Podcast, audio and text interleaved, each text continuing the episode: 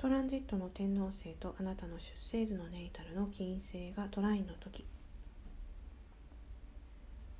この時期は恋愛の始まりという感じですかね。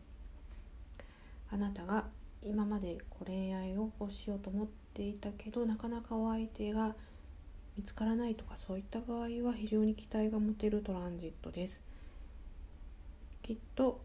恋愛の始まりの時になるんじゃないかなというふうに思っています。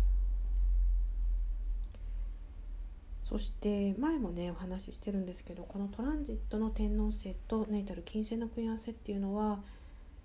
対人関係全般において今までとはちょっと違ったタイプの人と、ま、知り合ったり恋に落ちたりするっていうことなので今回のこのトラインもあなたが今までこうなんかあるじゃないですか。だいたいこういう人がいいなとか、まあ、年齢とかね。まあいろいろ。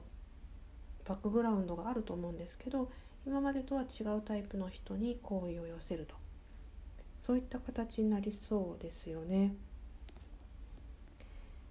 そしてその恋愛からあなたは、まあ、いろんなことを学ぶと。